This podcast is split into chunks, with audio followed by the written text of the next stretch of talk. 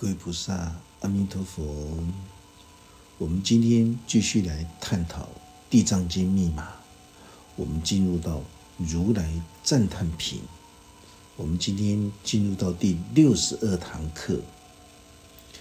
释迦佛陀继续对普广菩萨说：“如果有女人厌恶自己的小心眼、丑陋的心地，或者是女人的百恶，你只要在地藏王菩萨的金像面前，一心一意的瞻仰礼拜，哪怕是一顿饭的时间来修学地藏大愿法门，像这样子的人，他就能够在百千万劫之中获得身心圆满的相貌。所以经典里面所说的丑陋，是指着内心缺乏灵性的一种形容。很多世间的工画师，他们喜欢把天使画成非常漂亮的女性，把魔鬼画成丑陋的这种巫婆。这是世间人的一种世俗看法。可是，大家不要忘记了，对修行者来说，你就不可以如此的一种解读。一个面貌丑陋的女人，不代表她的灵性丑陋。一个貌美如天仙的人，她也有可能心如蛇蝎般的狠毒。所以修行学佛的人，我们在乎的是灵性的美丽跟丑陋，而不是以貌取人。我们可以从这个人在讲话跟在做事，还有他的心态上面，我们可以看得出这个人的灵性的一种美丽跟丑陋。有的人。虽然他面貌丑陋，可是他在言谈举止之间都能够显露出至真、至善、至美的一种灵性的气质。大家知道吗？这种灵性的气质是生生世世素质得本而来的。那个不是在学校可以模仿、可以学习的那种气质，那是在你的。起心动念的时候，就形成的那种气质，就是你的想法。当你在面对到八风八苦、力衰毁誉、成疾苦了，你遇到了生老病死苦，所有的这些八风八苦降临的时候，你可以发现到，对于能够进入静心觉照的生命品质的人，他只会如实的反观自照，他接受。大自然的所有的一切的新陈代谢的法则，你在言谈举止之间，你就可以显露出真善美的一种灵性的气质。像这样子的人，无论他活到一百岁，你怎么看他就是一个非常尊贵灵秀，一种天真无邪。你无法想象一百岁的人还会天真无邪，那个就是真性，那个是学不来的。大家只在乎我老了，我丑了，我不想活了，这些都是女人的百恶，永远都看不到那种黎明觉性的那种尊贵灵秀，所以。世间的女性，她纵使外貌美若天仙，也只是维持短暂的青春的这种盛开。但是灵性的智慧花朵一旦盛开的时候，就算你一百岁、两百岁，也不会减损你的那种优雅、尊贵、美丽、庄严的那种气质。所以法师有时候看到很多生病中的女性，或者是老迈的女性，法师都可以感受到她们身上所飘扬、所散发出来的那种至真、至善、至美的那种尊贵的灵性，那种真善美的灵性气质，就像天使一样。对一个修行者来说，绝对不是以貌取人。而是看他的心灵相貌。如果他今天所做的事情，他都是一种无私利他的利益一切众生的，我们就可以知道这个人的心境，他已经抵达到天使般的。这个天使就是等于是一个修行菩萨一样，像修行菩萨的那种祥和慈悲的。所以善女人如果不厌弃做人的时候，那么她就可以投身在王族之家。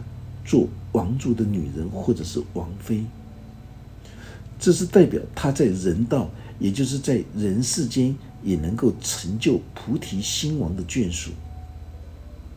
在二十八层诸天里面，这是代表着已经获得菩提心王宝座的人，他已经能够控制、自主、控制自己的六根、六识、六尘，也就是五根六识。是一个真正心灵觉醒的菩提心王。为什么王妃代表善女人？经典不是叫你去嫁给国王，叫做王妃。经典里面的王妃是你已经能够成为新王的眷属，虽然你的求道真心尚未到达国王的地位。但是你能够成为王妃，能够成为菩提心王的眷属，这就是代表你已经快要接近心王，能够控制自己的五根六欲了。佛法就是心法，佛教就是心教，都是在开示心灵的一种领悟，而不是在谈论世俗的东西。如果你今天要用世俗心来解读佛法，那一定是牛头不对马尾。你自己讲到最后，你都不知道该怎么讲下去了。法师看到很多的说法都是这样子。法师很鼓励大家去说法，但是你一定要先奠定正知正见，无论是出家。或是在家居士都一样，不要以为你出家了，你就可以一文解义的去解读这些经典。很抱歉，你只会背道而驰的毁佛谤佛。你依照经典的文字去说的时候，那已经不叫做佛法了。佛法只能够提出的这种象征譬喻，但是密码。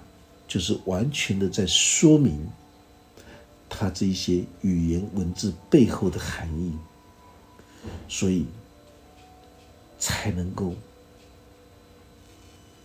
不断的开显出这种清净莲华的智慧。所以经典的每一个字、每一句话，法师都必须交代的很清楚，或者是。去做宰相、大姓人家以及大长者的女儿，端庄、尊贵的形象，身心都能够获得十分的圆满。这就是在代表着接近菩提心王旁边的幕僚，也就是指着宰相跟长者女儿，充满着灵性、尊贵、庄严的这种生命态度。只要心轮的锻炼成熟，菩提层就会达到圆满的极致。菩提层在哪里？就是心轮跟我们的喉轮甲状腺这一段路叫做菩提层。发菩提心从这里心轮开始向上升华。菩提心发展的极致，就是代表着菩提心王求道的真心已经成熟了。尚未成熟、自心的菩提心王，就是指着旁边这些王妃跟宰相，他们代表新王旁边重要的大臣跟眷属们。所以这些人的灵性，他们都已经趋向庄严尊贵了。我们可以看得到世间的王、王妃、宰相，他的那种制度。就跟我们内在心灵世界是一模一样的，所以大家不要看到王妃就以为嫁给王就是叫做王妃，不是的。心灵世界所有的这些相貌，都是在形容着菩提心王旁边的王妃大臣，就如同法师今天所说的，有一些生病的女性，有一些百岁的老阿妈。他们的灵性非常的至真、至善、至美，他们的举手投足的言行作为，充满着慈悲跟智慧，所以他们的做事、做人，他们都是利益人间的，所以可以感受到他们尊贵的心灵所散放出来的这种像菩萨般的这种气质。所以大家一定要用心来庄严自心的法界，身心都能够圆满，决定往生。这个往生，法师在《法华经》里面有讲过了。往生不是指着死后的往生，所以古今中外的大德都把往生当成是肉体死亡之后往生西方极乐世界。不是的，是指着你活着的时候，在内在心灵之中，你能够往生，能够转世，从低层次的世界往生到更高层次的世世界。不要把这种往生一文解义的去解读，你就知道法师为什么不断的强调不要一文解义来看经典。这就是形容一心一意的瞻仰礼拜地藏王菩萨所获得的福报，必定是如此的广大。所有的经文都在讲心轮的开发跟锻炼，所以这些宰相、王妃、长者之女，他们都是代表在菩提心王旁边的这些幕僚跟眷属。尚未达到菩提心的极致，这就是代表心轮尚未完成净化菩提层的最高境界，所以自然就会有王妃、宰相、长者之女这些端庄尊贵的心地，他们共同聚集在心灵国土菩提心王的旁边，就好像我们今天我们在想着一件事情，这件事情是。不对的，是损人不利己的。如果你平常你的心灵世界里面充满着这些王妃宰相的时候，他们就会告诉你这样子不行，这样子不尊重生命、不尊重人性的这些这些事情都不可以去做。那一些就是这些王妃宰相，因为你。快要达到菩提心王宝座了，所以你旁边就自然就会拥有这些王妃，还有这些宰相大臣们，他们会辅佐你，他们会引导你，能够最后战胜五蕴自我的魔王，而成就菩提心王。所以，对经典里面的这一些王妃宰相，不要误以为像人间世界是一样的。释迦佛的这个时候继续对普广菩萨说道：“如果有善男子跟善女人，他们能够在地藏王菩萨的金像前面，代表在我们的心地之中，会塑造出宇宙本体空性智慧大法身，也就是将地藏王菩萨当成是宇宙大地之母，在宇宙大地之母的面前。”代表面对宇宙大地一切的森罗万象来歌颂赞叹，而且用香华来供养，就是用地藏王菩萨的智慧法门，代表用香花来供养，来赞叹地藏大愿孝道法门，来持诵地藏王菩萨的圣号，将梵呗唱诵。当成是音乐来歌颂、来留步，甚至于是去引导他人来学习地藏经密码，劝请更多的人来修持地藏法门，来供养心中这一尊宇宙孝道大愿精神，也就是地藏王菩萨。像这样子的人，他可以在现在跟未来，能够得到百千鬼神日夜的守护，所有的恶事都没有办法缠伏其身，更何况是那些飞来的横祸。这句话大家就会觉得好像神话故事。既然修持地藏法门会有百千的鬼神日夜护佑，为什么？因为地藏法门讲的就是天地良心，所有会干扰我们身体的，就是鬼；能够干扰我们心灵的，就是神。天地良知就在我们当下的八世心田的四幻里面。地藏法门教导我们，对宇宙大地之间一切的生灵。你要懂得去尊重生命，去尊重人性，能够受用山河大地、一花一草一木，都能够为我们说法，那就是地藏王菩萨的化身，也就是分身。对所有生命的个别体，包括宇宙大地之中的一切的人事物，你都能够拥有这种。生命庄严的态度去面对的时候，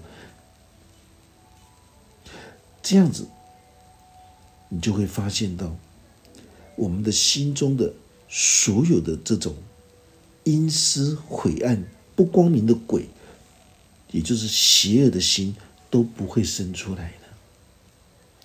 你就远离了所有的这种这种鬼神。就是代表我们心中的一种善念，他会来守护我们的心田大地。这个叫做得到百千鬼神日夜来守护的真实之相。所以不要把《地藏经》里面的鬼神拿来当成是民俗信仰里面的鬼神，无形的鬼神，不是的。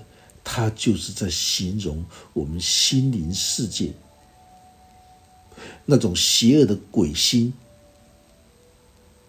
不敢生出来，那种心中的善念会充满着我们的精神世界，这个叫做得到百千鬼神日夜来守护的最真实之相。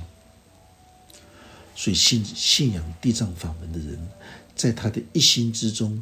他都可以身历其境的去感受到，在法界冥冥之中，好像有人在护佑着，是八世心田四幻里面的鬼神心念在护佑着我们。遇到所有不该做的恶事的时候，你自然那种邪恶之念、贪图之念，你不会升起，那个叫做鬼在护佑着你，你的善心。充满着守护着你的心田大地，那个就是神来护佑你。总刮起来叫做百千鬼神日夜日夜来守护你的真实之相，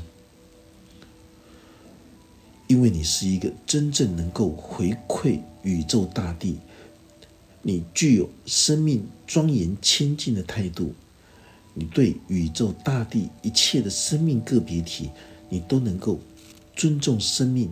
也能够尊重人性，你更能够用生命庄严虔诚的态度来对待像这样子的人，他就会觉察体悟，在心灵法界冥冥之中受到的所有天地的眷顾。经典里面就用鬼神护佑来形容这些鬼神，不是庙里面的鬼神。这些鬼神就是每一个人的丘脑脑干，就是第三眼丘脑脑干释幻的阎罗法庭。所有的阎罗天子所统领的幕僚，他们都会来守护你。那个阎罗法王是谁？就是你的天地良心，就是你的清净本心。但是在世俗民俗的信仰里面，就会有钟馗、有阎罗王这一些，那些是世俗的民俗信仰，跟释迦佛陀所说的尊贵的大自然真理智慧的佛法，那是一种截然不同的。你会觉得非常的奥妙。凡是有经验的人都会知道法师现在在说什么。也只有生命经过大风大浪历练的人，才会珍惜法师所说的《地藏经》密码，因为都能够跟他们的心灵相融合。修持地藏法门的人，他就会拥有这些鬼神日夜的守护，这是真实不虚假的事情。如果你能够劝请他人来修持地藏法门，像这样子的人，从现在到未来，都会受到百千鬼神日夜来保卫守护，所有的恶事都不会来缠缚其身，因为释迦佛陀曾经说过：“今日的心性就是明日的果报。”所有修持地藏法门的人，都可以说是在修持着天地良心的人。所有修持大自然真理智慧的人，这样子的人，都会得到自己心中的所有的善恶鬼神，代表善心跟恶念的护佑。恶念要怎么护佑？恶念不生就是护佑。当我们秉持天地良心，修持地藏法门，而且运用在你的日常生活之中的时候，而且包括你的生存之道，你能够弘扬地藏法门，就会有心灵之中的善恶之神来护佑，不会让你兴起恶念，所有的恶事都不会来缠缚你。如果你不小心，因为力衰毁誉、嗔饥苦乐、八风吹来的时候，你的心中升起的恶念的因的时候，你的旁边的守护者菩提心王旁边的王妃宰相们，马上就会告诉你：种善根得善报，种恶因得恶果。你的恶念生不出来的时候。就没有恶果，恶果就没有办法搀扶你了。你的恶念升起的时候是一个因，可是你当下就能够觉知领悟，所以你的恶念马上就消失于。一旦觉知的时候，这个恶念就消失于无影无踪，就没有结果了，没有恶果了。如果你的恶念升起的一个因，你还无法。觉知体悟，你就去做了。做下去的时候，恶果才会出来，才会所有的恶事才会缠缚你的身体。所以，当我们秉持着天地良心，用生命庄严的态度来面对一切的人事物的时候，包括宇宙大地一切生命的个别体的时候，你的心。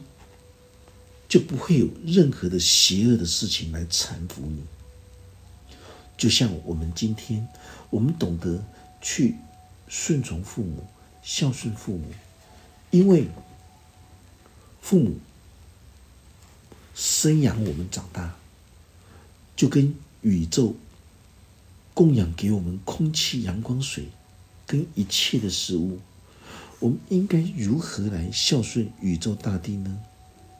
当然是尊重生命、尊重人性、爱护宇宙大地所有一切的生灵，而且懂得尊重生命，也懂得尊重人性。像这样子秉持天地良心来修持地藏法门的人，怎么还会有恶事来缠缚其身呢？更何况是飞来的横祸，所以大家一定要记得，今天的想法、今天的心性、今天的言行、作为跟心心念，就是明天的命运。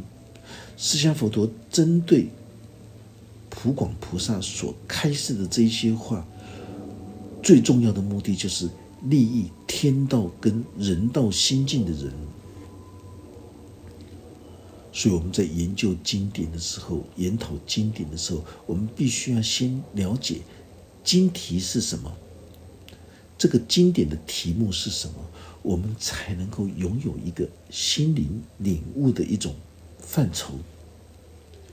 今天我们的心性的光明度是六十分的时候，我们今天的言行作为跟我们的心心里面所想的光明度是六十分的时候，那么明天我们所得到的这种命运流程就是六十分的光明。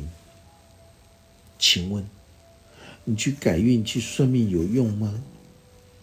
当然没有用。你去改地理风水有用吗？当然没有用。你去改名字有用吗？当然没有用。人家告诉你你的兆头不好，所以你才会生病。你去改兆头有没有用？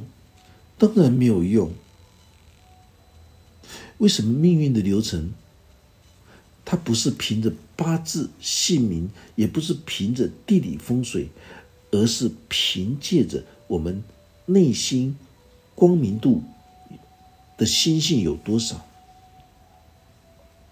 如果今天你是凭借着自己的天地良心，在为人处事的时候，你在引导他人也来修学宇宙本体空性智慧大法身的地藏本尊法的时候，你懂得像地藏王菩萨、像释迦佛陀一样，将自己对母亲的小我的孝思。来提升到对宇宙大地一切的生灵，懂得尊重生命跟尊重人性，像这样子秉持天地良心在做事的人，他有六十分的光明度的心性，他明日的命运流程就会呈现出六十分的光明的顺利的命运，没有任何人可以改变。都是他自己招来惹来的。如果大家误以为有一些飞来横祸、意外横死，是因为作恶造业才会有横祸，大家一定要觉察了悟。经典里面所说的横祸、横死，乃是指着法身慧命的中断、横死。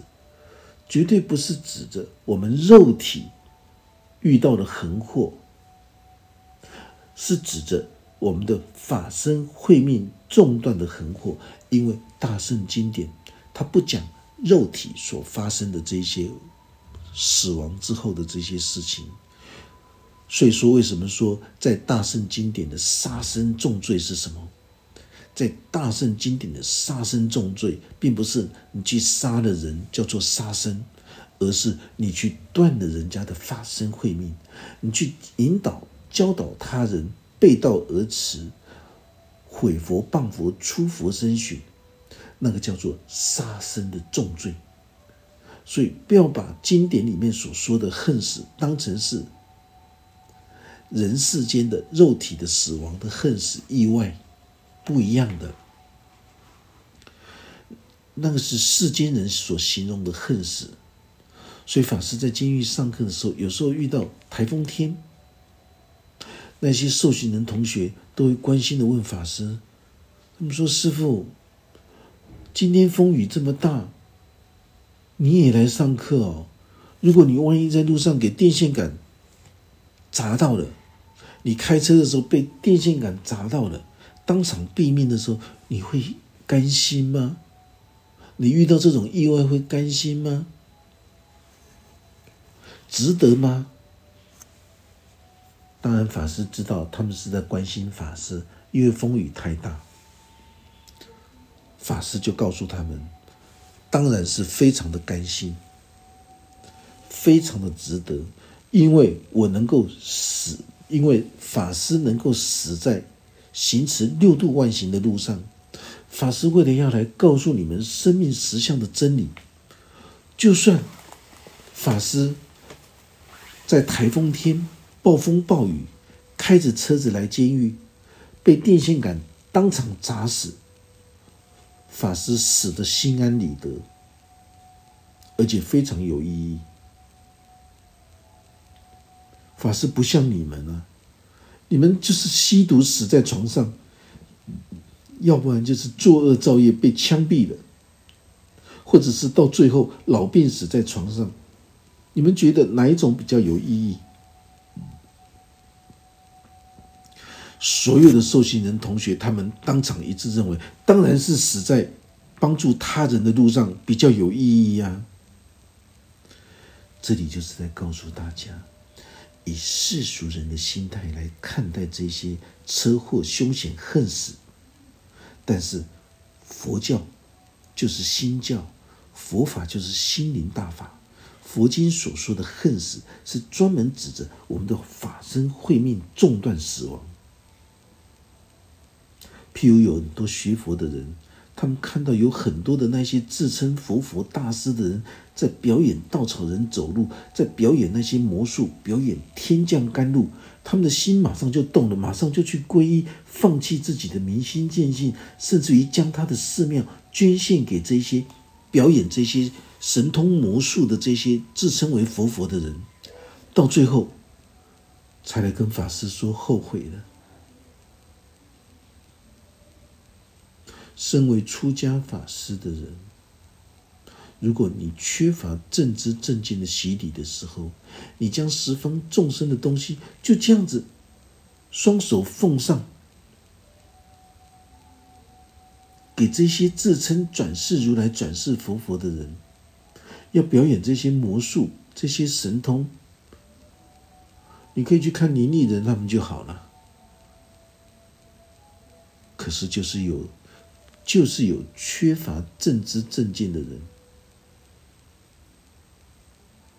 会受到的这些邪师外道的这种侵害，葬送了法身慧命，整个寺庙道场都葬送了。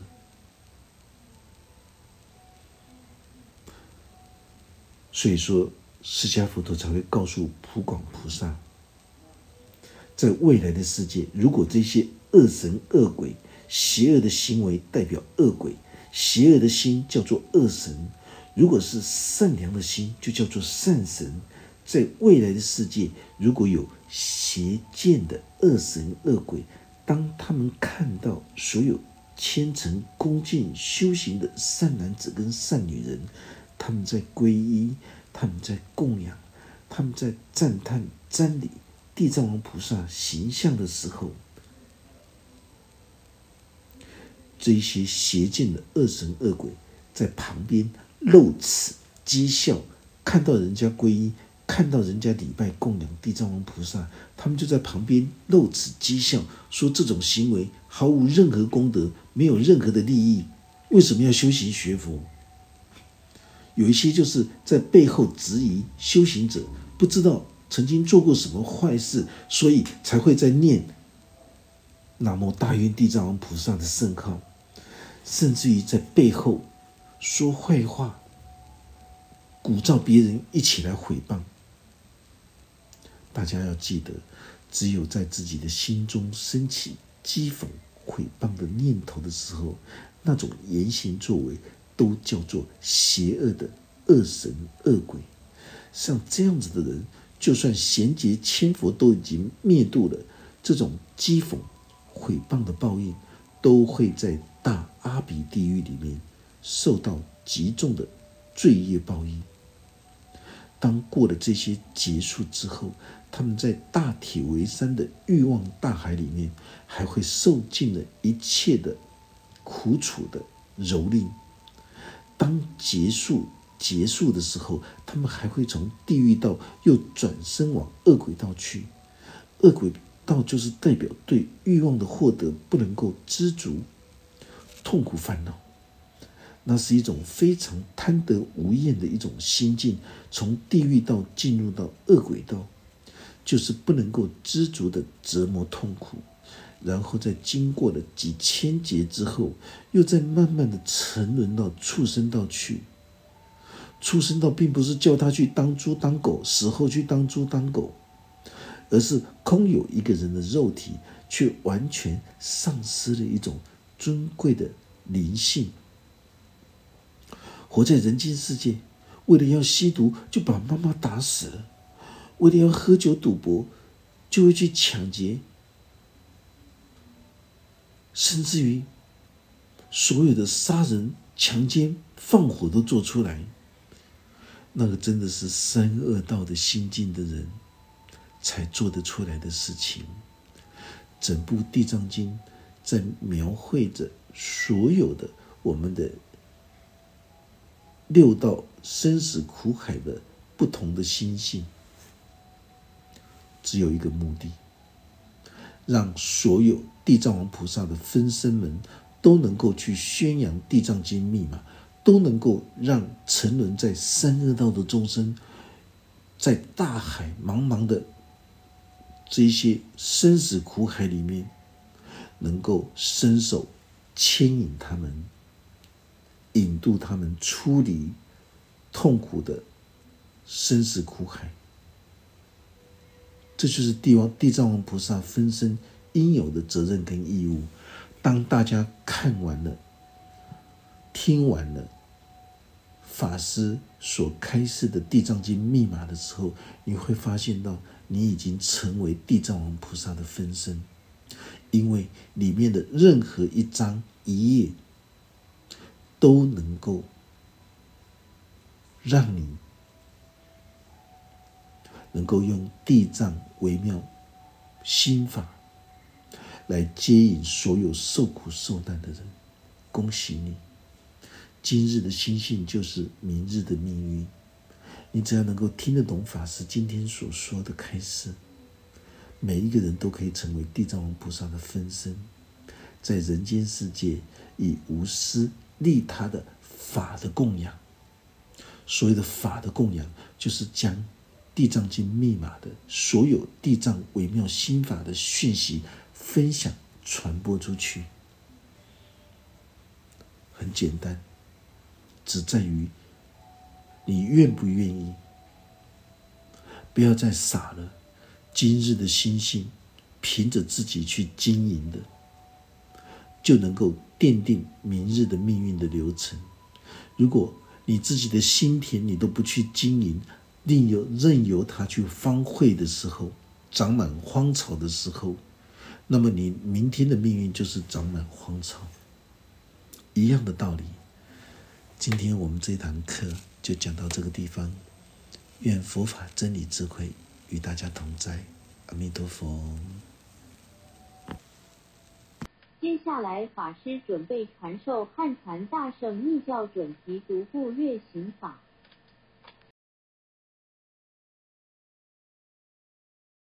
我。